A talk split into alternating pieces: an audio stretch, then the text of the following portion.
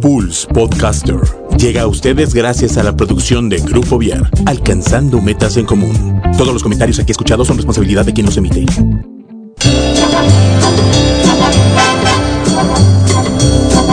Damas y caballeros, bienvenidos a Pulse Radio, que en esta hora presenta el mejor talk show de la radio en Internet, el After. Con Mike, Juano y Josefo, los caballeros de la noche e invitados, que nos harán pasar una hora divertida llena de crítica inteligente, comentarios, recomendaciones y uno que otro chisme de lavadero. Comenzamos. ¿Qué tal, señoras y señores? Público conocedor de Pulse Conecta Distinto. Bienvenidos a este talk show, el mejor talk show de la radio por internet que se llama El After. Ya estamos aquí los caballeros de la noche, listos para darles toda la información que hemos recabado en el transcurso de esta semana con diferentes temas de interés para usted. Señor, señora, señorita, señorito, bienvenidos a la mesa ovalada de Pulse Conecta Distinto. Recuerden nuestras redes sociales, nos encuentran en Facebook como Pulse Conecta Distinto, en el Twitter arroba Pulse MX y en nuestro blog en www.pulse.com.mx. Recuerden también, pueden escuchar estos podcasts en, las redes, bueno, en las diferentes plataformas que existen, como Spotify y iTunes, también en Google, también tiene su plataforma, nada más que no sé cómo, cómo funcione la plataforma de Google. Pero este, también estamos ahí en Google para que nos encuentren. Nos pueden escuchar a la hora que quieran, donde quieran, como quieran y este en el, en el momento que quieran. Ahí pueden escucharnos en los podcasts. Si usted no quiere gastar sus datos, está en su casita, descarga el podcast en iTunes o en Spotify, los puede descargar para escucharlos mientras va en el camino a su casa.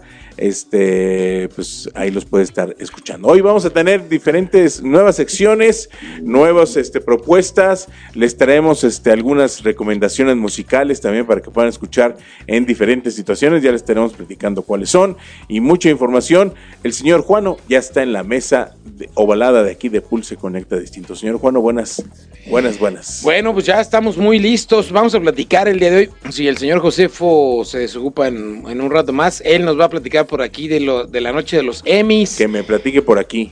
Que platícame esta. Platícame por si ahí. no llega, pues ya lo platicaremos nosotros. Achich. Hay muchas cosas que platicar sobre los premios a, la, a lo mejor de la televisión. Y Achich. pues más que la televisión, el gran ganador fue el streaming. El streaming Sí. de...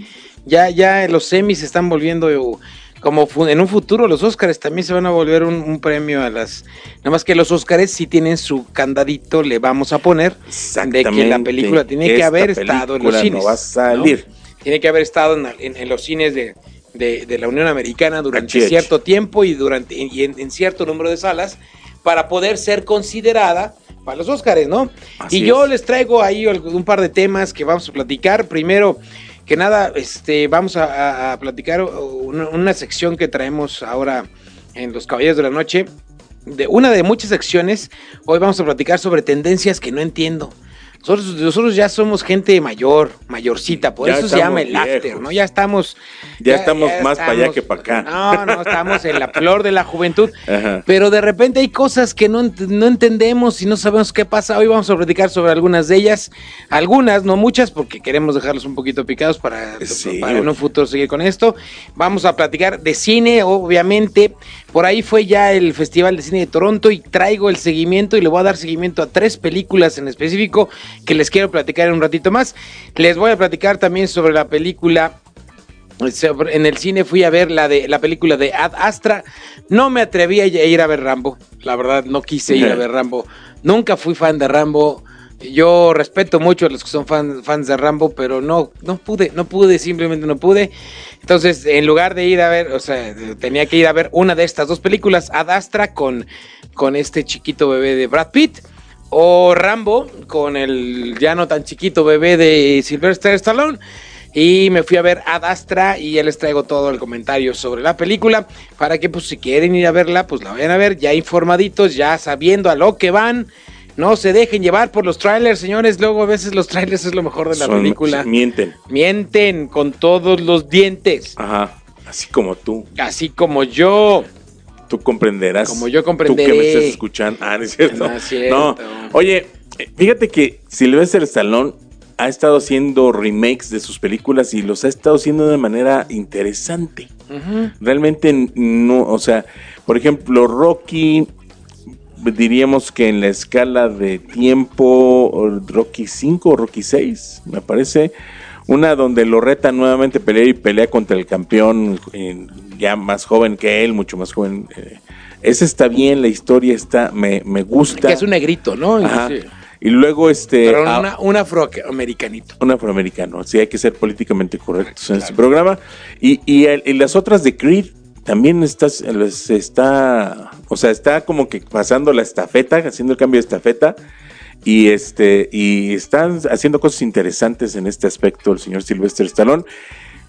El tráiler de Rambo pinta como que va por esta línea, o sea, ya estoy retirado, ya soy una persona de bien, ya no quiero broncas, pero los problemas me buscan, entonces pues tiene que... que Pues así que- fue siempre claro, Rambo. ¿no? Así, así Rambo fue. fue así. De que donde caminaba pues había problemas, ¿no? Entonces este le llegaban los problemas. Exacto. Entonces se ve interesante porque no quiere él lucir como lucientes. Hace una, unas, este, no es como la de que hace con estos, con todos los héroes, los que salían en las películas de acción, con Bruce Willis y con, con varios que hizo varias películas ahí, no recuerdo cómo se llamaban. No, o sea, ya como que acepta su, su edad cronológica, su edad eh, física y empieza a hacer cosas que más creíbles en ese sentido. Entonces, está interesante. Por ejemplo, en la de Creed pintan un Rocky vulnerable con cáncer. Que, ser, que eh, eh, la pelea en estas películas es no es Rocky peleando contra alguien, sino la pelea que se avienta contra el cáncer.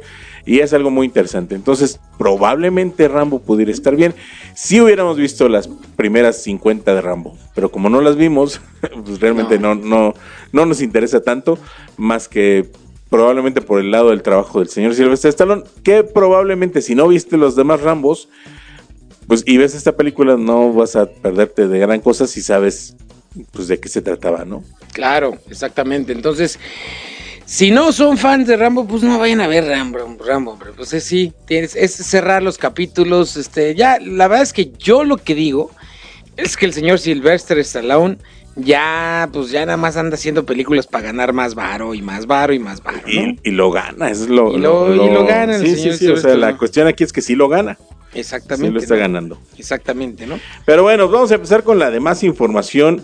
Yo les había prometido que les iba a hablar de Calimán, pero me encontré con otra cosa más interesante. A ver, cuéntanos. Re- re- en esta onda de los reencuentros y de las eh, pues el retomar y encontrarnos otra vez con nuestro pasado y todo esto eh, resulta que el último el, bueno el primer reencuentro del que yo tengo idea o memoria tal vez sea el de Timbiriche que fue el Mm. primer grupo que dijo, ah, pues hacemos reencuentro, nos juntamos, o el, el de Menudo, no sé si fue el de Menudo, el de Timbiriche, alguno de esos, y de ahí se nos vino como bola de nieve uno tras otro, uno tras otro, y, y todo, ¿no? Hasta el último que fue ahorita los 90s Pop Tour, que ya de hecho vino a hacer su gira de despedida y se presentó, o se va a presentar, no estoy seguro, Juano. Ujú. No, ya eh, no es su gira de despedida, pero eh, se está a presentar el próximo 16 o 19 de noviembre. De hecho, que acaba de venir a Querétaro hace y les fue re poquito bien y todo, ¿no? por eso quién sabe. Y pues ya viendo esta- este asunto, pues resulta que ya hay otros que se, que se han unido en, en esta, en esta oleada de, de giras. Y es el nuevo Giratour Pop y Rock Ok. que se va a realizar aquí en México próximamente. Oye, ¿y si es real? Tienen pocas fechas, si es real, ya lo corroboré. Y tienen hasta ahorita tienen pocas fechas, nada más tienen Monterrey, Guadalajara y Distrito Federal. Eh, este pop rock es, eh, pues se manejan bajo la nostalgia es la vanguardia. Eso es su hashtag, la nostalgia es la vanguardia. Y va a traer artistas como Ilse y Mimi de Flans, no viene Ivone. De lo que es Timbiriche vienen Alex y Diego. Eh, René, no sé quién sea, no sé si sea también de ellos, René, un tal René. Alexa, Anabela, Sandra y Rocío. Ellas de adivinar quién son. No, no tengo Pues idea. nada más y nada menos que Fandango. Ah. Gabriel, Winston y Autos, Walter. y esos meros. Líder Pablo, Alexis y Abel, que me, me supongo que estos fueron los chamos famosos, los chamos que van a estar ahí. El dueto de Lara y Monarres. Ándale, Lara y pues. Monarres, que también en los 80 hicieron varias canciones ahí interesantes. Y de hecho, Lara se ha dedicado más que nada eh, a, a componer en los últimos años.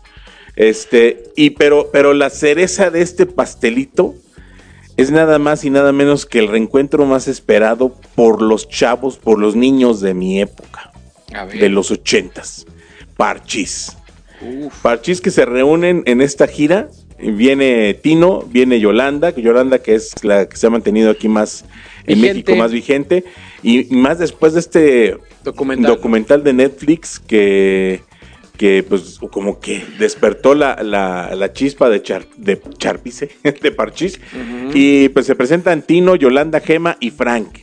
No viene David, David tiene otros compromisos ya, pero ya él como que no le interesa tanto. Pero vienen estos cuatro integrantes de lo que fuera Parchis. Gema es la que me, la que me impresionó que se animara a venir, ¿eh? Yo sí pues, decía, pues a lo mejor Tino, Frank y Yolanda sí se avientan todo, pero Gema, Gema se aventó. Y de hecho, ella tuvo un recibimiento, acaba de llegar a, a México y tuvo un recibimiento espectacular. ¿eh? La gente la, la fue, la siguió, le llevó discos, le llevó pósters, firmó autógrafos y todo. Se sintió así que recordando sus viejos tiempos de, de- en estos grupos. Y pues esta gira tour, este, Tino, a pesar de su, de que le falta el brazo de la discapacidad que, que pudiera tener, ahí anda. Estoy bien, he visto videos de los ensayos. Tino baila, Tino Bueno, más que la todo, ¿no? discapacidad, pinche gordura, pues ya están todos. Pues ya, ya, ahorita se han estado poniendo en Ay, forma. cálmate, varita de para, nardo. para agarrar este el ritmo en esta, en esta gira. Y este, este encuentro de algunos de los grupos más famosos de, de los ochentas, como ya les comenté, Flans, Parchís, Timbiriche y Los Chamos. Este, el resultado es que han sido eh, horas de ensayo, pero también se ven los, los videos que he estado viendo, siguiéndolos, este, pues de mucha diversión y recuerdos y ya se la viven en la fiesta, para allá y para acá, entonces están, están muy a gusto con los preparativos de, de esta gira, eh, gira tour pop rock, pop y rock, que este, pues van a estar en la Ciudad de México principalmente. Eh, lo que es Tino y Frank, integrantes de Parchirs, llegaron a la Ciudad de México y se pusieron a disposición de la producción para arrancar los números este, musicales, con los números musicales. Mientras hacían esto, ellos empezaban ahí a ensayar y toda la cosa. Yolanda se les unió este, y le mandaban los videos a Gema hasta España, ¿no? Para que ella estuviera ensayando y, y ya está, realmente están muy, muy emocionados. Ilse y Mimi también están en la misma, muy, eh, muy este, entradas. Y al igual que lo que es Alex del grupo Timbiriche, que estará ella también haciendo ahí participación en esta, en esta gira de los ochentas. Ya estamos en los noventas, nos echamos la gira Pop Tour de los noventas y ahora estamos en la de los ochentas. Serán 22 cantantes eh, que van a formar esta, esta gira que va a iniciar en Monterrey el 27 de septiembre. Si ya tienen sus boletos, pues jálense para Monterrey. 27 de No, septiembre. no vienen a Querétaro, ¿verdad? ¿O sí? No, de hecho están promoviendo que si hay alguien interesado en, tra- en contratarlos, pues que les contraten y hasta, hasta un teléfono dieron Chale. y toda la cosa, ¿no? Para que, para que, yo creo que, que va a ser, o sea, después del primero, a lo mejor en Monterrey, yo creo que puede ser la chispa, va a depender de todo de ahí. Va a depender de qué tal esté la producción, porque por ejemplo ya ha habido otros otros eh, intentos de hacer reencuentros, de no son, no, le, no se le llaman reencuentros, se les llaman como giras artísticas, Sí. etcétera, ¿no? Que Sí, de esto hecho se lo- llama gira. Lo hacían, lo hacían mucho en Estados Unidos eh, en los años 70, este, eh, 80. así fue como se dio a conocer el- el- la música rock en Estados Unidos, Exacto, el rock and roll, En en, puras giras. puras giras de los cantantes. Ya hubo otra que se llamaba Únete a la fiesta, donde los grupos no, o- noventeros que no entraron al 90s Ah, Pop 90s Tour de, Tour. Del señor Ari Boroboy, eh, hicieron su, su, su, su show, pero pues como que les faltó producción. La verdad es que yo te voy a decir una cosa, he ido tres veces a ver el 90s Pop Tour y la verdad es que la producción es espectacular. Sí. El ritmo que te lleva de, o sea, son cuatro, casi cuatro horas de concierto, güey. Entonces, y no te cansas porque te lleva de una, te, te, te, te va, te va llevando con, con- como, como, como historia, digamos. Tiene su clímax y pum, y te bajan y, Y vámonos que les vaya bien. Exacto. Como en el antro que te ponían la de. Exacto, la de la despedida, que ¿no? Te vaya bien. pero pues finalmente sales emocionado. Eh, Yo creo que eh, mucho depende de este tipo de narrativa que ya le tienen que Así meter a los conciertos. Yo no sé si cómo va a estar este. La verdad es que vi por ahí que estaba, dijiste Alex Integ, ¿verdad? O- No, no, no, no. Iba a estar este alguien de Timbiriche. Alex. Alex. Alex de Timbiriche Alex y Diego. y Diego, ¿no? Ajá. Pues yo no sé si vayan a hacer una mezcolanza o vayan Van a- la, idea es la idea es este hacer algo así como los 90s Pop Tour que todos cantan de todo. O Pues- sea, ya se meterá Timbiriche a cantar de parchís, de los parchís de chamos, chamos de que, que acuérdate de- que por ejemplo ahí en el en el cómo se llama en el documental habla mucho de la relación Timbiriche Parchís Exactamente. De hecho, la música de la gira, o sea, todo el, el Playlist. el playlist y todos están haciendo los arreglos en el- los estudios 1111, que adivina de quién son, no sé de Benny Ibarra. Ah. Entonces Benny está metiendo la manita ahí en eso, ¿Cómo que se llama? realmente ¿Gira qué? Gira gira tour, Ujú. gira tour pop y rock. ok ya lo tengo aquí. Este, entonces está Benny Ibarra ahí metido en, en la producción musical. Entonces yo creo que va a ser algo interesante porque Benny no es, no es una persona chambona.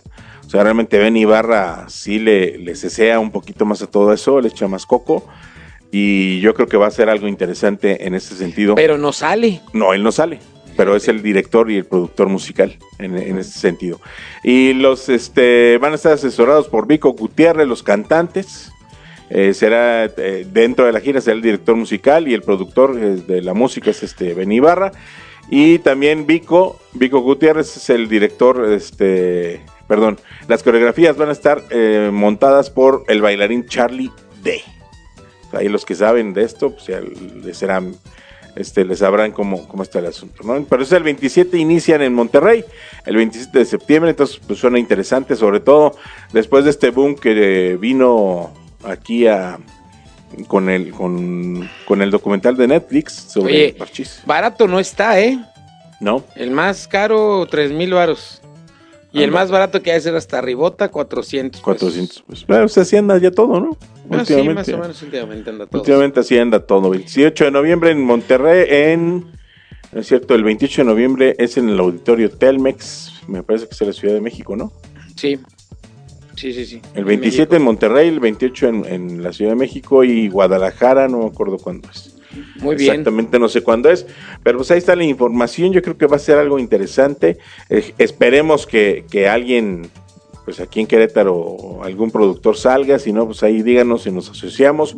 Uno que ponga la lana y nosotros podemos poner este eh, la chamba, el, la creatividad para muchas cosas. Entonces ahí nos avisan aquí en Grupo Vier y con gusto nos, nos, nos juntamos todos para, para traer al, al, a Giratur aquí a Querétaro.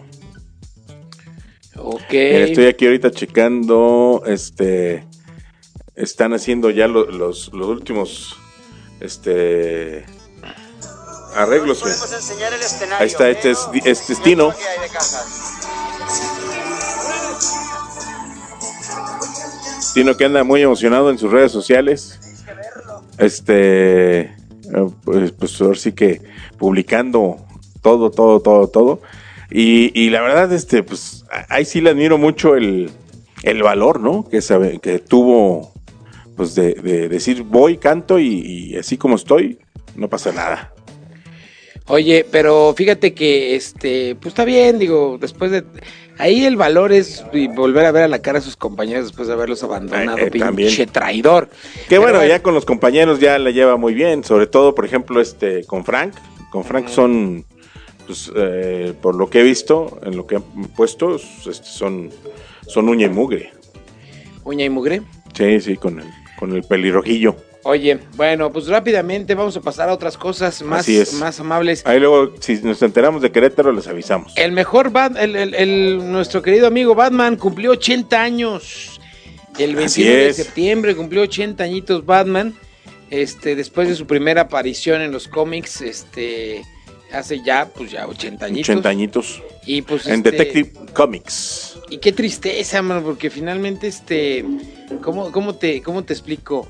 Eh, eh, pues, ¿cómo vamos a celebrar los 80 años poniéndolo ahí como con, con este nuevo este, actor que lo eligieron, lo eligió de ese cómics para la para hacer el nuevo Batman, ¿no? Entonces, a mí sí me da como, como cosita, pero bueno, este sábado 21 se celebró el Día de Batman, el Sí. De Batman, este fue liderado por la editorial que lanza todos sus cómics y que es propietaria del personaje de ese cómics y será este año pues va a ser una celebración muy especial porque cumple los 80 años desde que apareciera el 30 de marzo de 1939. Sí. El 30 de marzo fue el- su primer eh, aparición en la, en la revista Detective Comic en el número 27 acompañado de la, de la famosa firma de Bob Kane que es el creador de este Batman, ¿no? Entonces, Al este, que se le atribuye la creación. al que se le atribuye la creación. Así es, Batman. Mira, la película, este, lo que pasa es que ya, este, Warner ya, ya, ya reflexionó y ya vio que la línea de Marvel no es la línea que tienen que seguir con sus películas, sino más bien la línea que, que llevaban ya con El Caballero de la Noche y ahora con esta película de Joker que se estrena ya la semana que entra, aquí en México el 4 de octubre, y este quieren seguir eh, a tomar esta línea con, con Batman, con el nuevo Batman. Mucha gente sí tiene miedo de que vaya a ser el, el vampiro este que murciélago que bueno el vampiro que, que brillaba en la oscuridad y, y cositas de esas y, y así medio medio raro no el, el asunto. Entonces eh, ya ha hablado mucho el director está muy calladito porque el director mismo es el que está llevando la, la batuta de- del guion también pero están basando el guion. eh, Mucha gente dice, no, es que van a basarlo en año uno porque es el reinicio de, de lo que es la franquicia de Batman. Quieren trabajar con un Batman más joven, con un personaje este, más este, joven en este sentido. Robert Pattinson, ¿no? Entonces, por eso están escogiendo este cuate, porque yo supongo que de aquí quieren hacer algo así como con Iron Man. O sea, cómo fue creciendo el personaje, cómo fue creciendo Downey Jr. en, en, en- en peso del personaje y cómo fue creciendo también en, en cuestión de edad, ¿no? Porque pues como lo vimos en, en Iron Man Claro. 1, a como lo vimos en Endgame, este, pues sí ya lo ves diferente, ¿no? Entonces, quieren trabajar mucho en este sentido con, con este Batman y, y yo creo que sí lo van a lograr y si se, eh, se o sea, porque ya vieron que ya la cajetearon gacho con, con este, con la Liga de la Justicia y con Batman contra Superman. Ya, ya la regaron y eso ya va a ser borrón y cuenta nueva y reiniciar de nuevo. Entonces, pues esperemos que, siguiendo la línea más o menos sobre la que van, la línea más oscura sobre la que van con Joker, pues ojalá que Batman se vaya por ese lado también. Ahora, también lo traemos muy estigmatizado a este, a este muchacho, este, porque pues lo traemos este muy, muy en la mente con el, con el, con la serie esta de, de Twilight de, de los vampiros este, de Crepúsculo. Este, pero Robert, Robert este, Pattinson ha hecho varios papeles en otras, en otras películas que no lo han hecho mal. Por ejemplo, yo, yo, yo me acuerdo que en Harry Potter, en el Cáliz de Fuego, fue Cedric Diggory. Y pues no se ve, se ve como una persona educada, bien, o sea, creo que podría ir por ahí el, el personaje de Batman, un- una persona pues como, como un Cedric Diggory de, de- de Harry Potter. Mm, lo traemos muy clavado con, con esta última saga de, Crepúsculo, pero pues es posible que, que, que, que, nos pueda sorprender. Que lo mismo pasó con Heather Locker, ¿no? El, el guasón. Todo el mundo decía, no manches, como ese cuate, es el de, el de, ¿cómo se llama? De, el de corazón de caballero y es un güerillo ahí, chinillo. No, a ver, este, Sí, me digo, hizo, eso ya. hizo un papelón como Sí. guasón. Exacto. Entonces igual vamos a darle el beneficio de la duda. Esperemos que Robert Pattinson pues este nos sorprenda, nos Ajá. sorprenda y que le demos un buenos buenos 80 años a nuestro querido amigo Batman. Oye, Pues bueno, y referente a los 80 años de Batman, este, en varios lugares del mundo, en varias partes del mundo, se, se lanzó la batiseñal el sábado y aquí en México, en la Ciudad de México, pues como que sí decepcionó a uno que otro. Porque todo el mundo esperaba verle en el cielo, reflejar, ay, las nubes del cielo. Pues no, no, pues no estaba nublado para empezar. Y pues estuvo reflejada en una en uno de los edificios eh, más altos de ahí del, del Distrito Pero en todo el mundo, ¿eh? En todo el mundo En todo el fue mundo. así. Sí, en todo el mundo fue en los edificios, En los no fue. edificios. Y era, y era el logo de Batman como el primerito, el redondito. El redondito. Y aquí ya lo agarraron de meme con la batiseñal de, del Bacardí, de que ya tengo sed. ¿No lo vieron esos memes? Ah. Pusieron y entonces ya le pusieron Bacardí abajo y que ya, ya, ya es hora de salir a beber y cosas de ese tipo. Ya ves que no somos nada, nada, este... Oye, pero Buenos. yo fui de los primeros, hablando de Robert Pattinson, Ajá. que dije, no mames, un pinche vampiro gay va a venir a ser mi Batman. ajá. Estamos hablando políticamente correcto. Ah, bueno, sí, gay, está bien. Está Sí. bien gay, ¿no? Sí. Sí. Y, y pinche porque pues, era un vampiro pinche. Dígame quién no cree que el vampiro No, no pinche por gay. Crepúsculo era... Exacto, exacto. Ajá. Pinche vampiro, ¿no? Este, pero ¿han visto lo que ha hecho últimamente Robert Pattinson? Sí, era lo, Sí, lo justo que lo que estábamos viendo. platicando. Eh, digo, empezando por, por el asunto No, este espérate, El Faro. ¿Han visto el tráiler del Faro? No. No. Es una película que apenas se va a estrenar.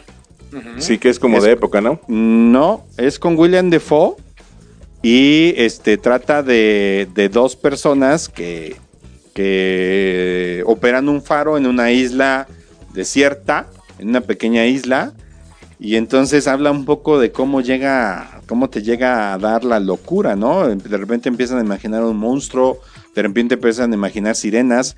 El tráiler lo tienen que ver con audio, porque está cabrón.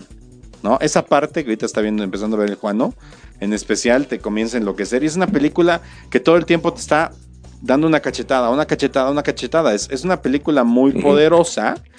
Este. Que en el, en el que este cuate, pues.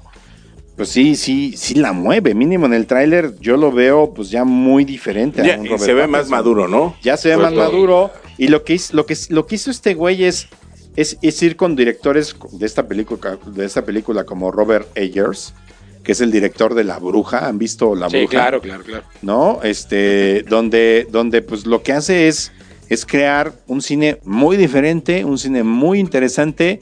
Tal vez no, o sea, seguro esta película de Faro es una película estresante que a la media hora vas a decir, a la chingada, ya me quiero ir, cabrón. ¿No? Pero, pero en realidad Robert Pattinson lo que se ha estado metiendo es en papeles un poquito más serios, un poquito más formales. Por ejemplo, también se acercó, también se acercó con estos directores, los otros dos hermanos que no son los hermanos Cohen, sino son los hermanos Safi. Este, y, de esa- y él actuó en una película que se llama Good Time, Ajá. ¿no? Donde también pues, este, hace un papel muy, muy interesante, donde, donde él, este, él comienza a investigar una, una, este, eh, pues, pues, está desaparecida una persona, una, una persona querida amiga suya, y entonces la empieza a investigar. Y es un Robert Patterson que, que es camaleónico. Sí. Yo, yo lo que criticaba, por ejemplo, en esa película de Twilight, es de que carajo, no- cambia tu pinche jeta, cabrón, estás feliz. estás Igual que la chava. Igual que la chava, muy parca. Pero ya, ya, en, ya en, en- en las últimas películas que ha hecho, que también ha hecho un chingo de películas. Sí, es que él se ha dedicado a buscar películas de corte independiente, no Sí. está tan metido así en cosas tan comerciales, sino más que de apenas estilo va a entrar con The. Batman en una cosa comercial después de haber dejado Twilight en el 2011, ¿no? Ujú. Entonces yo la verdad tengo muchas ganas de ver Good Time, este, y tengo muchas ganas de ver este, esta película High Life y también El Faro. Eh, el Faro, quién sabe cuándo va a llegar, este, y si llega va a estar poquito tiempo, eh, porque tampoco es una película muy comercial, pero pues, yo le empiezo a otorgar el beneficio de la duda a Robert Pattinson como Bruce Wayne, pero también todo va a depender De de Matt quién la produzca y quién la el dirija. director, el director es Matt Reeves.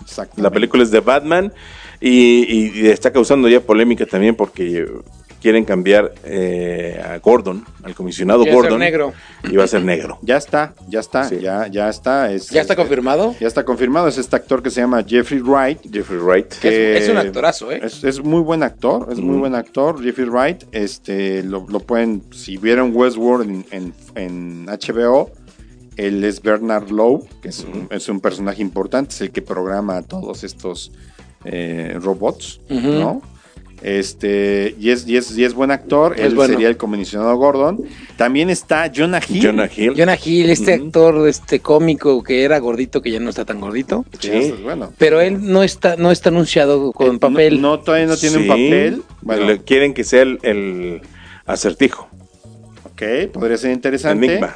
Entonces, entonces, como que se están conjuntando cosas interesantes, inclusive esta cuestión del director este, de The Batman, pues si, si tú ves su filmografía, pues tiene el planeta de los simios, este, la, la segunda y tercera parte, eh, y, y tiene Coverfield, ¿no? Que es una película que a mí en lo personal no me gustó, pero tiene recursos in- in- in- interesantes. Pues sí, la de Cloverfield, monstruo. la de monstruos es muy buena.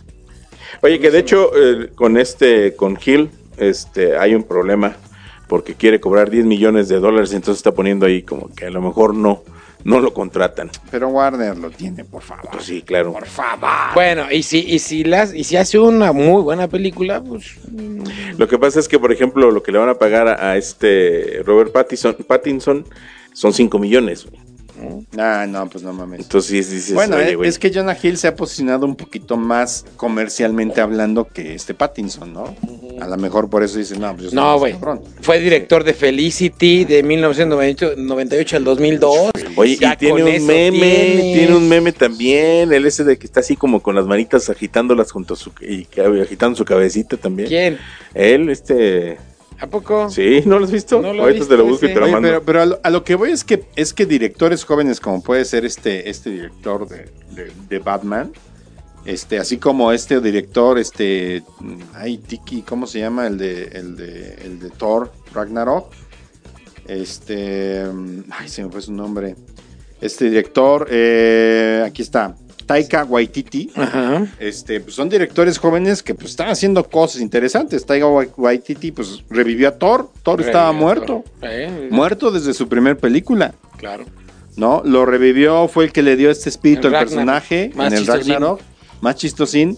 Que a mí al principio no me gustó, después me, me- me cae muy bien el Thor de... sí, el Thor de, Waikiki, ¿o de, ¿cómo se llama? de- de Ta- Taika Waititi. No, pero Este- el Thor de, de Endgame. ¡Fabuloso! O sea, Pero ¿quién y- le dio ese giro? Este director. Sí. Este, ¿no? Y, y este tipo de directores jóvenes está haciendo cosas muy interesantes, como por ejemplo la película que yo si te quiero ir a ver al cine, Jojo Rabbits, Sí. Jojo Rabbit, este, que no sé si ya la platicaste. No, todavía no. Este, pero también eh, le están dando mucho juego y, y es el tipo de directores que brincan de películas como Jojo Rabbit a películas como Thor, Love and Thunder. También va a dirigir ya episodios de Mandalorian, este mismo director. Y este director en el otro lado del mundo, por Corea, por toda esa zona en el oriente, es un rockstar. ¿No? No es cualquier pendejo. Mm, no. ¿sí? Entonces, lo que está haciendo Warner, Warner, lo que está haciendo Disney, lo que están haciendo es, es- es, a ver, ¿qué, qué directores están haciendo cosas interesantes Claro. que los podemos jalar al terreno comercial para que hagan algo chingón? Y precisamente una plataforma son los festivales de cine independiente. Que bueno, déjame te digo que ahí los con- están sacando a todos. Que la cagaron con Star Wars episodio 8, ¿eh? Déjame te digo. Pues sí, sí, yo no te voy a decir nada de eso, estoy totalmente de Ahí acuerdo. sí, ahí sí la, pero la cajetearon completamente. ¿Por ¿eh? qué? ¿Por qué? ¿Por qué? ¿Por qué? Pues por el director que agarraron para esa película, que, le- el es, giro que, que, que le dio. sale de ahí. Y no, no. Que sale de lo que estamos Sí, hablando. de lo que estamos Ahora, hablando. Ri- Rian Johnson sale de, precisamente de lo que estamos hablando, pero a ver, Rian Johnson, lo más cabrón que había hecho era haber dirigido algunos capítulos de Breaking Bad, que dices, ok, Ok. es Breaking Bad. Sí. Looper, que no se me hace una película tan mala, Looper. Pero yo creo que darle, el problema fue que le dieron demasiada libertad, eh, no tanto creativa, demasiada libertad para darle en la madre. Yo creo que la consigna fue decirle, transfórmame Star Wars. Y ahora por lo que yo me puedo a diferente. pensar es que el Star Wars, esta nueva película es, vamos a regresarlo a como estaba. Perdón. Ay, es La cagamos. tropezón. Una disculpita a todos los fans de hace 40 años de Star Les Wars. prometemos que nos vamos a reivindicar. Que, ahora que salga el nuevo tráiler, que creo que va a salir a mediados de octubre, finales de octubre, este, les vamos a el platicar, definitivo. Les vamos a platicar bien cabrón de cómo, de todas las más, teorías que hay alrededor Vamos de a Star Wars. hacer una y los reacción en vivo. Él ya no lo dirige, Star Wars. No, ya no. Ya, gracias a Dios. ya se lo mandaron a otro director, a, Bueno, quién. a, a él le mandaron, a él le se la mandaron. regresaron a J.J. Abrams. Dijeron, ahí está, pum. Pues, Él va a dirigir, supuestamente Disney le prometió a este otro director, este, le prometió Disney una trilogía para él solito, a Ryan Johnson, no necesariamente de la línea De de, los Skywalker, sino más bien de otra cosa, ¿no? Pero bueno, pues ya veremos a ver qué Pues pasa. es que ya con, con todo lo que han sacado de spin-offs, por ejemplo, Rebels, la serie de Rebels, de ahí pueden sacar un chorro de cosas. No, es- El Mandalorian, todo lo que van a sacar con el precisamente el Mandalorian. Mandalorian es todo. algo totalmente nuevo. Exacto, pero, pero va a ir sobre una línea de Star Wars que la gente aprecia, que es la que le gusta Que a es uno, la que ¿no? queremos. Exacto. Exactamente. Perdón, me metí en Oye, no, pero de- de- ya tomándolo, agarrándolo de ahí para acá, ya seguimos con el cine. Este, yo les decía que estuve checando ahí el Festival de Cine de Toronto. Este, de ahí an- le, le puse seguimiento a tres películas en específico de este festival. eh, que este festival lo que hace es premiar, a- abre las puertas. Es un festival que le abre las puertas al público y, y los, y el que premia es el público. Y es tan atinado Está cabrón porque es tan atinado que de ahí, de ahí han salido las últimas 6, sea- 7 películas ganadoras del Oscar a mejor película. El premio del público, que es el- la mejor película en Toronto, generalmente está en la terna de mejor película del Oscar. Y gana. No generalmente, pero generalmente está ahí. Sí, y le Pero- mete un sustito pero- a los demás. Pero es el caso del año pasado, ¿no? Que es Green Book, Green Book. ¿no? Green Book fue la mejor película de Toronto y es la mejor película del Oscar. No estamos muy de acuerdo en que haya sido la mejor película, bueno, mínimo yo no. Ya vi Green Book y Ve, no, está, está, Está interesante, está, Está- está bien hecha, está profunda. Muy buenos actores, está muy buenas actua- actu- actuaciones. Toca estos temas raciales, Sí, sí, sí, sí. pero sí. bueno, síguele. Sí, bueno. Entonces yo le traigo, yo traigo el seguimiento para que les las vamos a tener en el radar. No voy a decir la, la- voy de atrás para adelante, ¿no? En tercer lugar del premio del público quedó una película que se llama Parásitos. Es una película de el coreano Bong Joon-ho que se ha destacado por ser un excelente cineasta.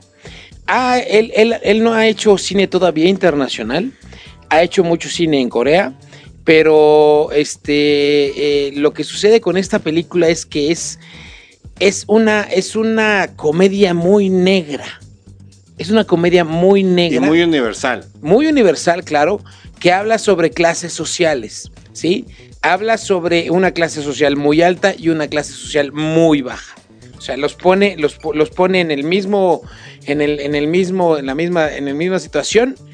Y ve, y, y es, y es, y es, es una historia de cómo se van enrollando estas, estas, este, estas dos, este, familias, una que es muy rica, millonaria, y este, y otra que es este, son los que Samsung, son los- ¿no? es- es- supongo, y otra, y otra que es muy, muy pobre. Eh, este director es conocido por una película que se llama Okja, que es una película de Netflix. Mm, que es una Véanla. crítica. Es una crítica, eh, muy también un- muy negra Al consumismo. al consumismo de- y sobre todo a, a- a- a la cuestión de que nos estamos acabando el planeta. Véanla porque es una, es una cosa maravillosa esa película. Esta es es, de Netflix. esta es de Netflix, Netflix se la encargó.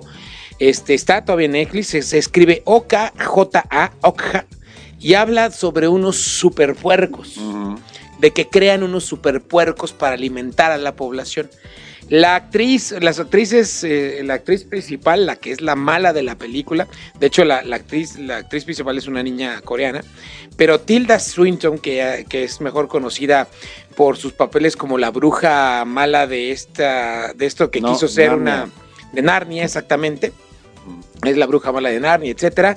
Ella también sale de mala en esta película y ella tiene una, tiene una frase buenísima donde le está platicando a, un, a, uno, a uno de sus secuaces, le dice, es que es impresionante cómo la gente se pelea por las partes del, del puerco y dice, la cabeza, los no sé qué, la cola, no sé qué, la carne, no sé quién, y las patas. Los mexicanos aman las patas. ¿Por qué aman Las las patas patas? de puerco. Así de cabrón está ese director. güey. Está cabrón. Así de cabrón está ese director, porque eso pues, lo, lo puso el director. ¿no? Exactamente, o sea, está cañón, o sea, es, es, es, es, es una obra de arte esa película, yo no sé por qué no, no tuvo más éxito, Supongo que porque Netflix no la, no la movió tanto como la... la- Bueno, pues es sí, que también mucho. hace, eso fue en el 2017. No, no, no, no, esta película de Okja es Sí, del 2017. 2000 Sí, ¿no? Ah, sí, del 2017. 2017 ya son dos Sí. años, ya pasaron dos años, ¿no? Pero aparte nada más. Pero sí, sí, sí eh, lo anunció con pompo y platillo, pero tal vez el público mexicano no. Pero vean, la, la verdad Estamos acostumbrados a los blockbusters. Estamos los acostumbrados a los blockbusters. Entonces, hace esta, esta De nueva parásitos. película de parásitos, Parasite, Parasite, se llama, que pues habla, habla de cómo, cómo somos parásitos mutuamente, ¿no? Cómo podemos llegar a ser ¿Cómo parásitos de la uno del sociedad otro? Mutuamente y cómo podemos ser parásitos uno del otro, ¿no? Apa- aparte, Se ve muy buena. aparte, conjunta muy bien lo que platicábamos hace rato, el cine de arte con el cine comercial, ¿no? Es un equilibrio perfecto. Entonces también eso pues, va, va a causar que sea a cierto punto un deleite. ¿no? Exactamente, ¿no? Entonces, yo sí quiero ir a ver Parasites. No sé si va a llegar. Seguramente sí, porque no le fue mal en el Festival de Toronto. En y Toronto de ahí le fue puede bien. ser que llegue a los Oscars. En de Cannes ganó, de hecho en Cannes En ganó. Cannes ganó. Ganó la Palma de Oro. Entonces, este, seguramente va a llegar, pero hay que estar muy atentos porque va a llegar dos semanas y se va a ir. Sí, va a ser como a Cine de Arte por ahí en el, en el Cine Tonalá, lo estaremos monitoreando ya. Si sabemos, ya les avisamos luego, luego para que se, se, se vayan a ver. Que se den un quemón. La segunda película que le, que le puse seguimiento, obviamente es el segundo lugar del Festival Internacional de Cine de Toronto, premio del público, se llama La historia de un matrimonio y esta es del neoyorquino Noah Bauchman y sale nada más y nada menos que mi querida y chiquitita bebé reinita Scarlett Johansson. Ah, Scarlett está haciendo mucho cine, ¿eh? ay, sí, chiquita. Pero no cine, no cine, no, ya, ya, ya no de Viuda co- Negra. comercial. No, No, no, ya, está haciendo mucho está, cine. Está haciendo mucho cine alternativo y ojalá haga por ahí algo, algo porno. Porno, sí. Por favor. Por favor, porno. Neta. Scarlett. Scarlett, te amamos. Sí, ella se ha querido encuerar en películas, pero los directores dicen, no, es que si te encueras va a subir este, la, la clasificación. Yo creo que en películas vea mucha gente más. Exacto. Entonces, Entonces, ella, bueno. eh, por ella no ha quedado. De hecho, ¿eh? ya se desnudó en una película, pero. Pero no la- chingón. Pero sí, ¿cómo no? Ah, bueno, se le ven las. Todo, todo, toditito. Ah, sí, cierto. Toditito. Hay una escena que está en el espejo y se está Sí, viendo. y- cierto. Uf. Sí, cierto. Eso es cierto. Pero bueno, pues no, no. Scarlett Johansson eh, protagoniza esta película junto con Adam Driver, el, el actor favorito de, de- de- de Star Wars. Sí, Kylo Ren. Kylo Ren. No, es mal actor. Él es muy buen actor. Sí. Él es muy buen En, actor. En- en el infiltrado del Ku Klux Klan es muy bueno, muy bueno, es sí, muy bueno en esa película, la acabo de ver también y es muy, él es muy buen actor. Este, pues yo no sé, yo creo que le llegaron a un muy buen precio para hacer a Kylo Ren y a lo mejor No, sí le ver. hizo su esfuerzo y está haciendo un Kylo Ren. Más bien, más bien, Kylo Ren lo catapultó a que la gente lo conociera. Sí, porque finalmente pues él tiene ahí una. Entonces es una película que habla sobre el divorcio, sobre lo doloroso del divorcio, habla, habla sobre cómo las, las parejas De se hecho, van es una película de Netflix. Es una película de Netflix y este. Ajá, exactamente, pero Netflix la va a estrenar en cines. ¿Por qué? Porque Ah, no, esta perdón, no, es, no es de Netflix. Me sí es de Netflix, Sí, ok. sí, sí es de. Netflix. Pero Netflix sí la quiere estrenar en diciembre en cines porque lo que quiere hacer es que esta sea su apuesta al Oscar de mejor película. Como lo hizo con Roma. Como lo hizo con Roma. Ya encontró el caminito con Roma, ya ¿Sabías- les enseñó el sabías que, en- caminito que en el festival de, de Toronto, no los del festival, pero sí los cines, es como si el festival, bueno, como aquí Morelia es Cinépolis, ¿no? Entonces allá, allá es este, allá es este Santander Scotiabank el banco que patrocina, el, que, que es una- más bien dicho, se llama creo que igual que la cadena de cines, no sé, pero es como si fuera Cinépolis de Toronto. Y ellos dijeron, festival, aquí está, como siempre, nuestro apoyo, etcétera. Ven, haz tu muestra aquí, pero las películas de Netflix llévatelas a otro lado. No las queremos en nuestros cines. Entonces tuvieron que buscar una sede alterna para proyectar las películas de Netflix. O sea, el cine dijo no queremos Netflix aquí. Ok. O sea, sigue, sigue esa cuestión de la mediofobia, o cómo le podemos llamar. Pues es que es, es- es algo que, que- va a suceder en algún momento, ¿no? Exacto. Hoy platicábamos de, de- de un compañero aquí de la oficina que, que ya hace su súper por Amazon. Su Sí. súper de shampoos y cosas que no se rompen ni preceros lo hacen en Amazon. Le Bueno. sale más barato a veces. Vamos a seguirle porque y tenemos mucho Sí, que tenemos mucho que hablar. Bueno, y por último, bueno, esa película se ve muy buena, historia de un matrimonio. Noah Bachman es, es, un, es un director que ha hecho muchas películas de este estilo, muy, muy de, de- de temas sociales muy profundos.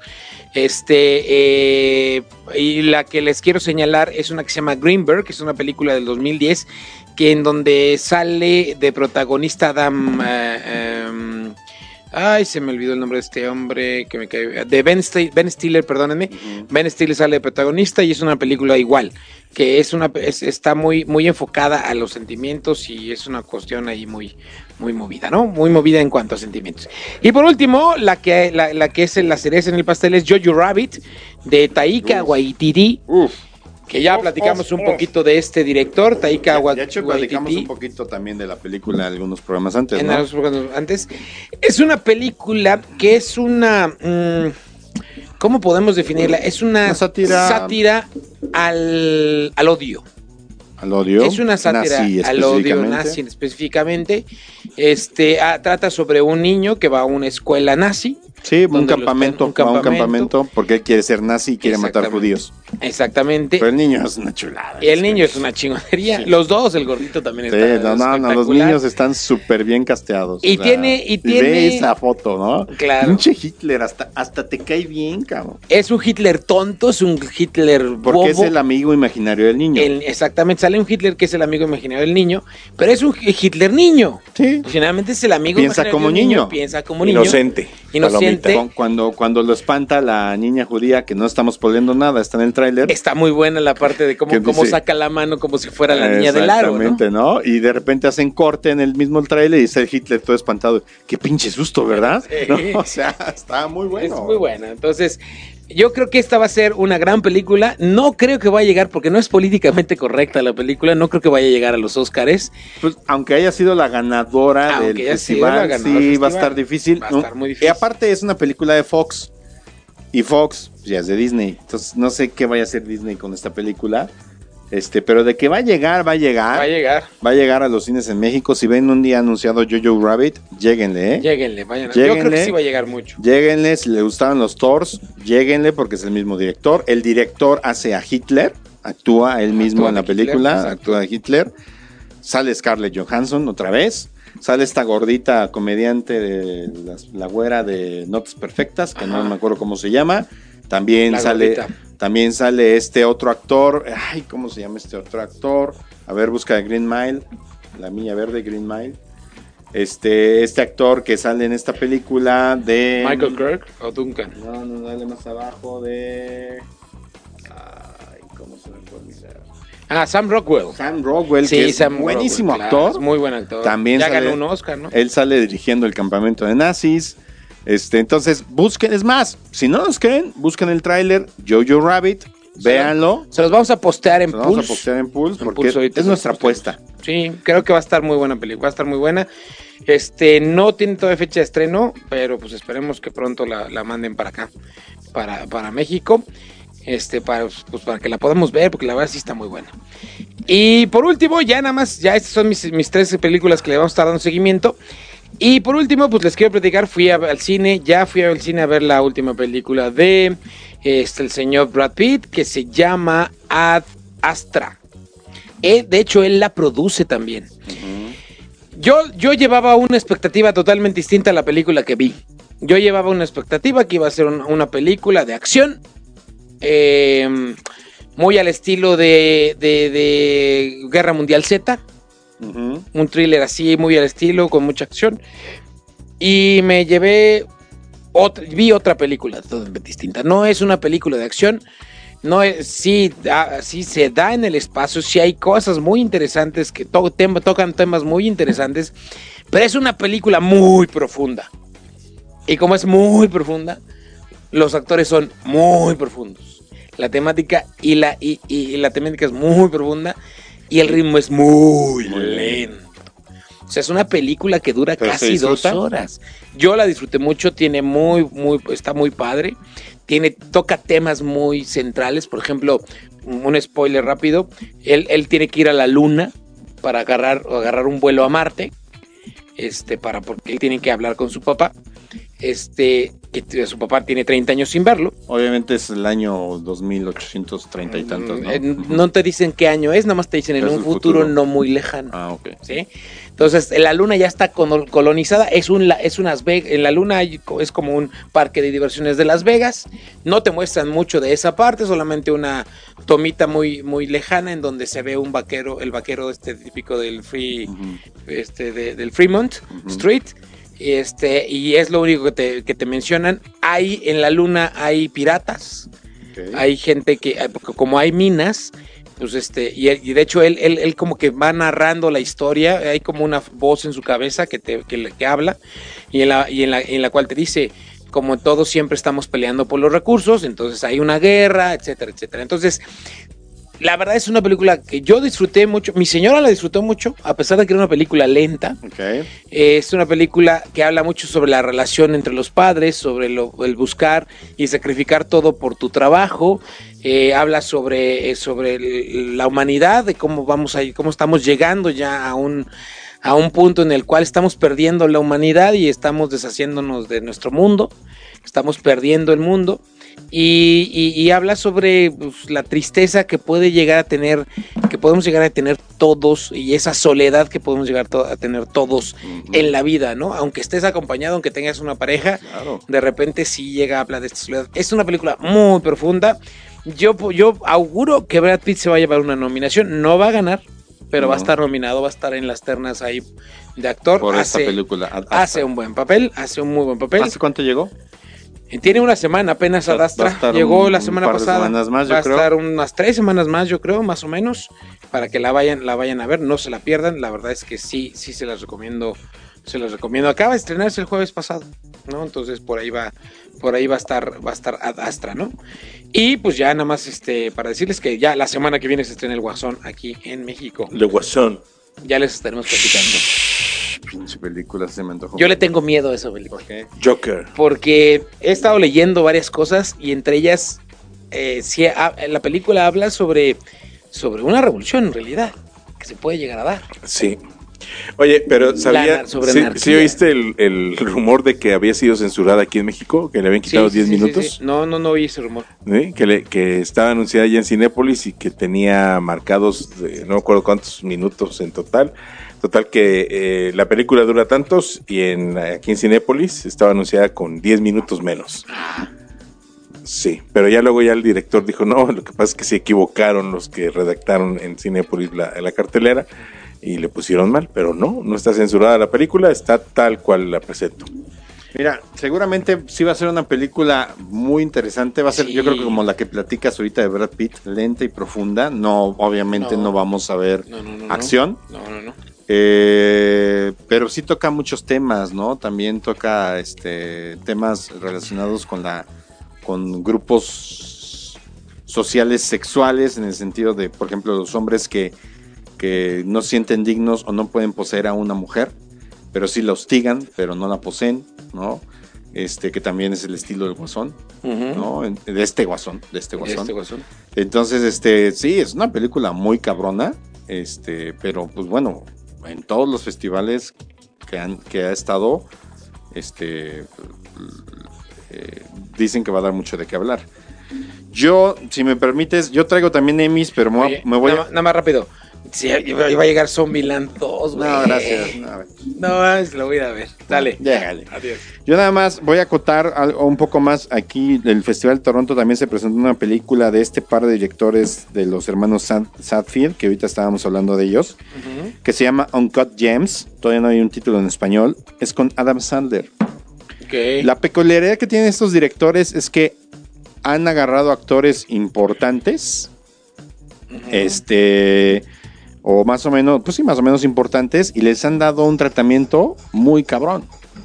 Entonces, en esta película, si ustedes ven el tráiler, Adam Sandler, este, no queda muy claro en el tráiler si es algún tipo de traficante de gemas, ¿no? Pero pues sí tiene su, su tienda de donde vende joyas. Y, y ves un Adam Sandler muy diferente. Ves un Adam Sandler Que este, es una que no se autodirige. que güey. no se autodirige, ¿no? Sí, Pero, no, pero, pero te das ahí cuenta del potencial que tiene este cabrón. como actor, ¿no? Que en realidad no lo puedes ver en otras películas. Esta también la vamos a tener en seguimiento, se los vamos a ir comentando poco a poco, pero, pero lo que la peculiaridad que tienen estos actores es de bajar a lo, digo, estos directores es de bajar a los actores a un nivel muy de calle, muy urbano, de bajos instintos y sacar lo mejor de ellos, ¿no? Como actor, claro. como actor. Entonces, es esa la que yo quería comentar. Y me voy rápidamente, si el señor productor me lo permite, rápidamente con los semis. Rápido. Venga. Mi idea inicial de platicar los semis que fueron este fin de semana no era eh, leerles la lista, así tal cual, sino hacer un análisis rápido por categoría, ¿sí?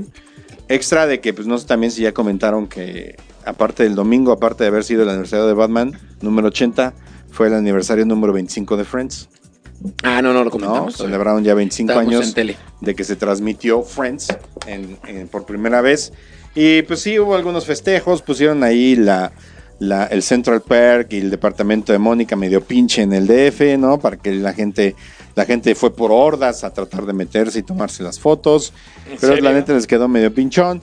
Yo me quedo con, con el aniversario de Friends en decir que no habrá una película ni una serie posterior a Friends Qué bueno. nunca en la vida.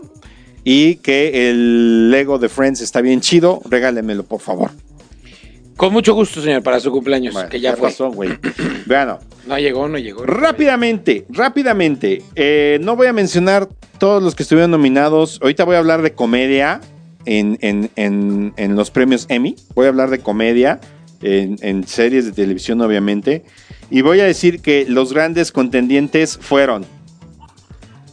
Voy a, voy a hablar por los más conocidos primero. A ver. VIP, ¿no? Que es una serie de HBO donde actúa Julia Luz Dreyfus, que si no saben quién es ella, acuérdense de Seinfeld, la, no- la exnovia de Seinfeld. Es ella, este, esta Julia Luz Dreyfus. Eh, y bueno, pues, esta serie pues, ya, ya, ya es la séptima temporada. Si no han oído hablar de ella, bueno, La de pipí, no, bueno. este, que es de, de HBO, sí, prácticamente. Eh, ella estuvo, ella fue de las contendientes, pero cero este, premios. Se llevó. Se llevó Estuvo- ya algunos en años Sí, en años anteriores, pero este año, pues ya su séptima temporada, es lógico decir, Bye, ya, bye, ¿no? claro. Suficiente. Eh, estuvo también nominado, nominada a otra serie que se llama The Good Place, que va en la cuarta temporada, está en Netflix, aunque es producida por NBS. Está en Netflix The Good Place, ¿te acuerdas de esa película, no? Sí. Que es esta chava que muere y va al cielo sin... Es una serie. Es una serie que... Yo soy su mega fan. Ah, bueno. Y aparte el actor que sale en Good Place es buenísimo. Este, Ted- este Ted Danson, Ted ¿no? Danson que es el. Dr. Becker de esta serie que también era muy buena, Dr. Becker. Ajá. Una serie de como una sitcom Y muy Kristen buena. Bell, la actriz, ha, ha hecho, de- ha sabido salirse. ¿eh? Es Ana de salido- Frozen, es Verónica Mars, ¿no? Sí, pero ha sabido salirse del, del cine de pastelazo y Ándale. entrar a otra cosa, ¿no? A, a otra cosa. Bueno, The Good Place nada más tuvo prácticamente una nominación, que fue el actor, precisamente este Ted Danson, el, el- el actor como mejor actor. No, no ganó absolutamente nada.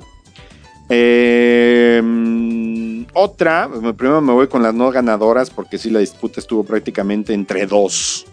¿sí?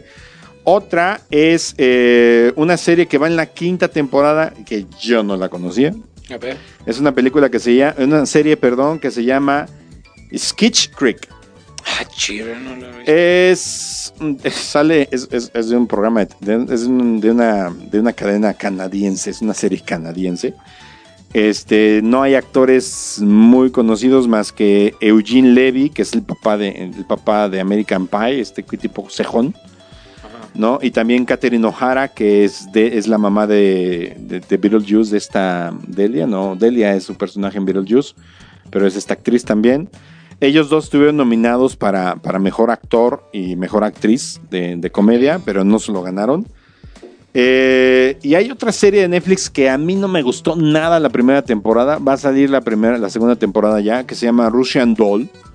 Russian Doll es una, es una serie medio acidona.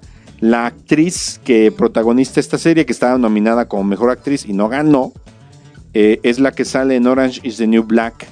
Es esta pelirroja lesbiana, chaparrita, sí, sí, sí. ¿no? Russian Doll trata prácticamente de una chava, de una, una chava muy cínica de, de Nueva York, que de repente entra en un loop, un ciclo de tiempo, y entonces muere constantemente, algo así como el Día de la Marmota Ajá. de Bill Murray. ¿sí? A mí no me gustó porque es un humor muy ácido, un humor de muy de chinga tu madre y de groserías y de estás pendejo y o sea, a mí que es un humor muy- un poco estilo como Orange is the New Black, que a mí en lo personal no me gusta, no ganó absolutamente nada.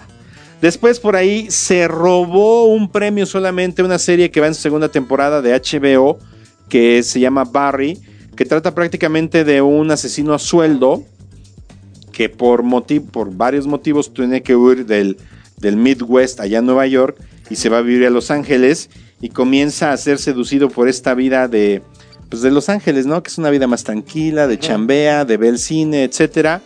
Eh, y el, el actor de el actor principal de esta, peli- de esta serie que se llama Barry, eh, pues no, ha hecho doblajes en Toy Story, ha hecho doblajes en Angry Birds eh, y sale actualmente en el capítulo 2 de, de It, ¿sí? Es uno de los, de los niños que ya creció.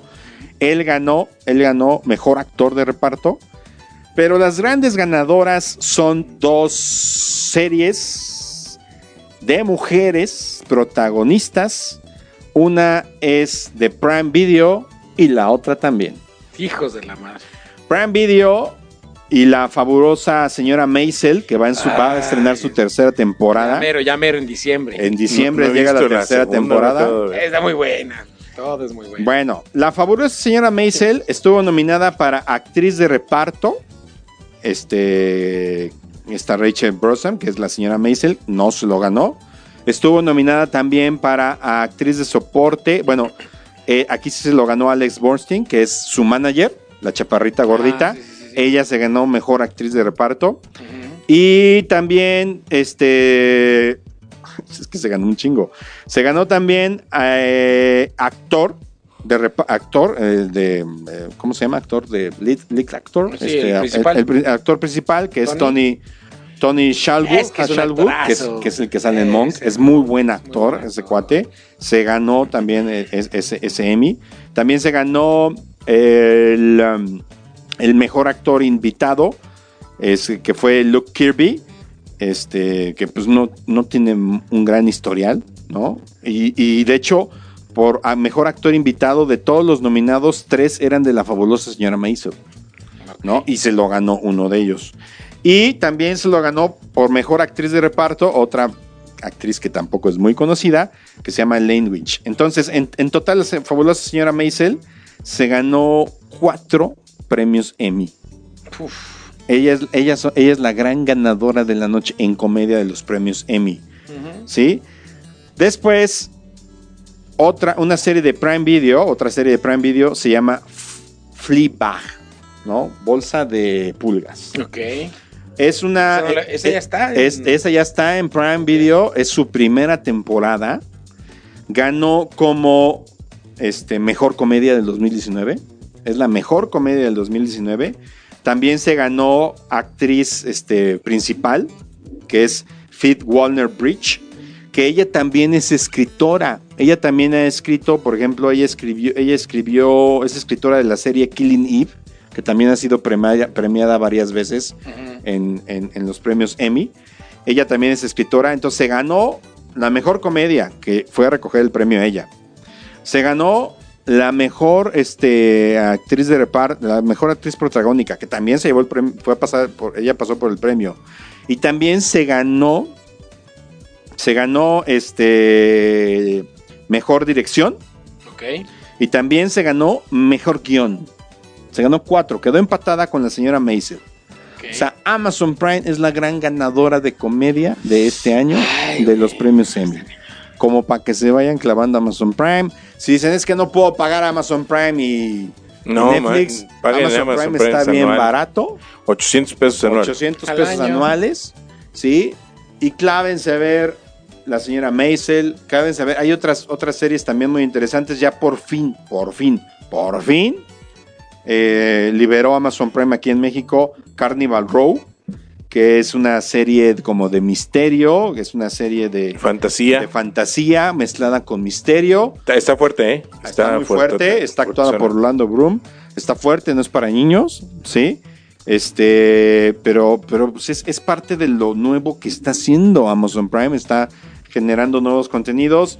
Para mi gusto va muy lento y también de repente saca notas de mal gusto como subir No Manches Frida parte 2. ¿No? No, acaba de subir la de una dulce familia, o qué familia tan dulce, no sé qué. Donde sale Florinda Mesa, no, está nefasta la película, ¿eh? Eh, el mensaje que quieren dar de que, ay, que hay que aceptarse como es uno, está pésimo el mensaje mal, mal Ah, ese es actual. llevado. Sí, es actual, Ah. acaba de salir hace poquitito. Entonces, bueno, está haciendo está su esfuercito. ¿no? Pero la verdad es que tiene, tiene sus estrellitas y las tiene bien puestas, ¿sí? Entonces, Fleabag, Fleabag y de Marvel's Mr. Maisel, la fabulosa señora Maisel, Yo amo a Mr. Mason. son dos excelentes recomendaciones. Ya platicamos del juego de las llaves. Eh, el final no me Eh. encantó mucho. Pero bueno, yo ahorita les recomiendo, por los premios Emmy, la fabulosa señora Maisel. Les recomiendo Fleabag, que creo que todavía no está. No, todavía no está. Ahorita voy a ver, pero según yo ya estaba. Es que eso es lo que hace Amazon Prime. Te sube, ya está, y de repente no está. Y Can- Carnival Row les voy a hablar un poco más la próxima semana porque ahorita ya nos da tiempo, ya nos pasamos de tiempo. Les voy a hablar de Carnival Row. Y Netflix también les voy a hablar de Monarca, que está muy interesante Monarca, está Ya muy bien hecha Monarca, La estoy viendo. está buena. Sí, está la verdad es que está muy, está muy está muy buena Monarca. Échensela. Está muy bien hecha, aparte. Está muy bien hecha, la vamos a platicar. Y yo me encontré también una serie, eh, una serie, una miniserie, perdón, que, que tiene prácticamente tres capítulos. Y es una miniserie que se llama Billy Gates, Bill Gates bajo la lupa. Ahí está ya Fleabag, ¿no? Bill, pero a ver, dale play a ver si te deja, porque luego lo ponen así, nada más te ponen un tráiler. Ahí está ya. Ya está Fleabag en, en, en Amazon Prime. Bueno, Bill Gates bajo la lupa en Netflix. Son, es una miniserie, tres episodios. Habla de los diferentes retos que se está ahorita proponiendo Bill Gates en la actualidad. Y el primer reto habla de la popó y de la pipí. Y cómo estamos contaminando también el planeta con nuestros desechos. Exacto. Y es la guerra que él está lidiando contra eso. También el segundo capítulo habla un poco más de la polio. ¿Sí? Entonces es muy interesante ver cómo este güey que pues, junta un chingo de lana Pues que ahora qué hace? Pues salva al sí, planeta. Ahorita es lo que es lo que está ¿no? haciendo. Entonces están muy buenos. Yo me chuté el primer. Los, los capítulos son de 52 minutos, 55 minutos aproximadamente. Y es que sigue siendo el rey. Sigue siendo el rey. O sea, Android es el rey. Y tiene, y, tiene, y tiene hábitos muy chingones que solamente tal vez los millonarios se puedan dar. Pero por ejemplo, él dice: Me voy a tomar una semana para pensar. Entonces un avioncito llega por él. Pum, vuela a un lago donde tiene su isla privada. Pum, lo deja ahí solo. Obviamente con comida y todo. Y esa semana la dedica para leer, pensar, desarrollar sus planes estratégicos. Regresa y comienza a implementar. Pum, pum, pum, pum, pum, pum. Eso deberíamos hacer tú y yo. Ok, nosotros. Sí, güey, pero no tenemos el varo como para desaparecer una semana así. No, pues no se está acabando. Él lo hace cada que tiene que pensar. Entonces, ¿Cómo se llama? ¿Está en Amazon? No, está en Netflix. Netflix. Bill Gates, Bajo la Lupa, es una miniserie, se las recomiendo. La Y voy con a eso acabo por hoy. Vámonos rápidamente ya para despedirnos con el con nuestra recomendación, Miguelito, de qué de, de ¿cómo se llama? Spotify. Y Spotify, señores y señores, tenemos Tenemos sorpresas. nuestra, nuestra página, bueno, nuestro Spotify, donde ustedes pueden seguirnos tranquilamente. Nos encuentran como, ahorita les voy a decir cómo nos encuentran, porque aquí ya lo tenía abierto. Eh, nos encuentran como Círculo, Círculo, así, como Círculo, Círculo Pulse, ahí nos encuentran.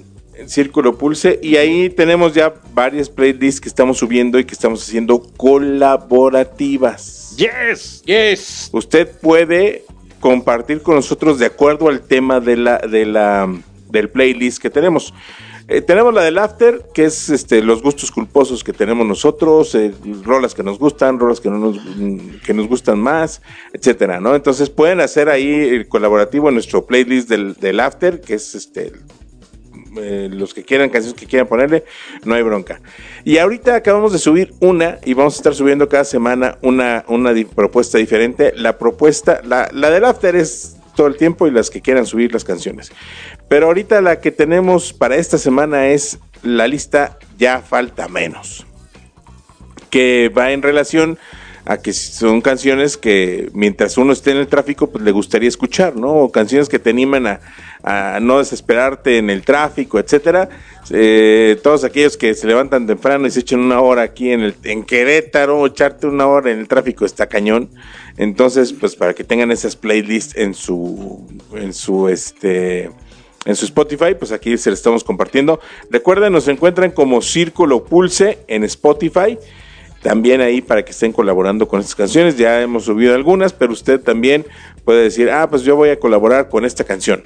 Entonces, y, y obviamente para colaborar, aparte de seguir a Círculo Pulse, tienen que seguir la lista. La lista, en exactamente. particular. Se tienen que meter ahí al, al menú de la lista y darle se- de- y- Seguir, ponerle seguir seguir. Y así ya pueden compartir. Pues vayamos haciendo algo colectivo chingón, ¿no? Claro. Sobre todo exactamente. para los que se pasan horas en el tráfico. Los que se pasan horas en el tráfico. O los que van a trabajar hasta Celaya. ¿Quién sabe quién vive en Querétaro y trabaja hasta Celaya? Esa Celaya, Qué no hueva. manches, qué flojera. Oye, y, y bueno, esa es la propuesta musical para que estén al pendiente y colaboren con nosotros, participen con nosotros. Recuerden Círculo Pulse en Spotify y las listas son el After y este ya falta menos para el tráfico. Canciones para el tráfico. Ya Yo voy a subir mañana unas. Oigan, y hoy presentó la Secretaría de Cultura del Estado de Querétaro el Festival Internacional de Artes Escénicas Querétaro 2019, que se va a realizar del 5 de octubre, del 5 al 13 de octubre aquí en Querétaro, con diferentes este, participantes de, de la ciudad de Querétaro y de todo el eh, del mundo entero y este y también del país. Entonces, durante estos nueve días lo, va a haber varios foros aquí, eh, teatros, este, diferentes municipios, plazas, etcétera. Van a ser este, los foros eh, que se convertirán en estos espacios de proyección escénica donde participan más de mil artistas quienes aportan a transformar la percepción de la realidad y deleitan los corazones de los asistentes en cada uno de los más de 100 de las más de 100 representaciones que conforman el programa de este año. Ahí Impulse Conecta Distinto, ya les vamos a estar, mañana les estará ya la publicación y en la cual van a poder ustedes eh, revisar eh, todo el programa de todos los días. Se los vamos a compartir para que lo tengan y pues estén viendo qué se va a presentar. Se presenta artes escénicas, por supuesto, es teatro, danza, eh, etcétera, ¿no? Entonces, para que estén pendientes.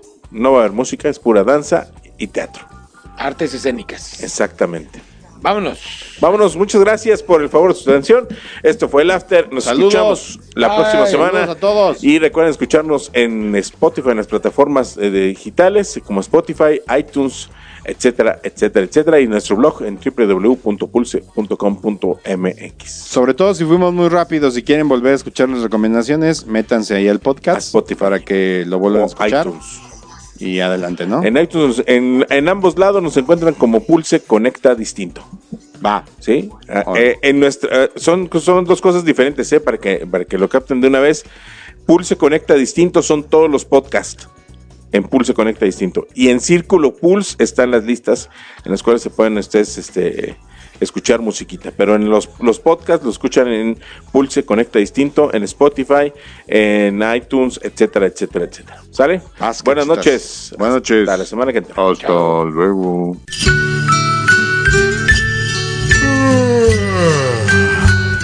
Por hoy, los caballeros de la noche se retiran a hacer la meme. O algo más si sus señoras aún están despiertas.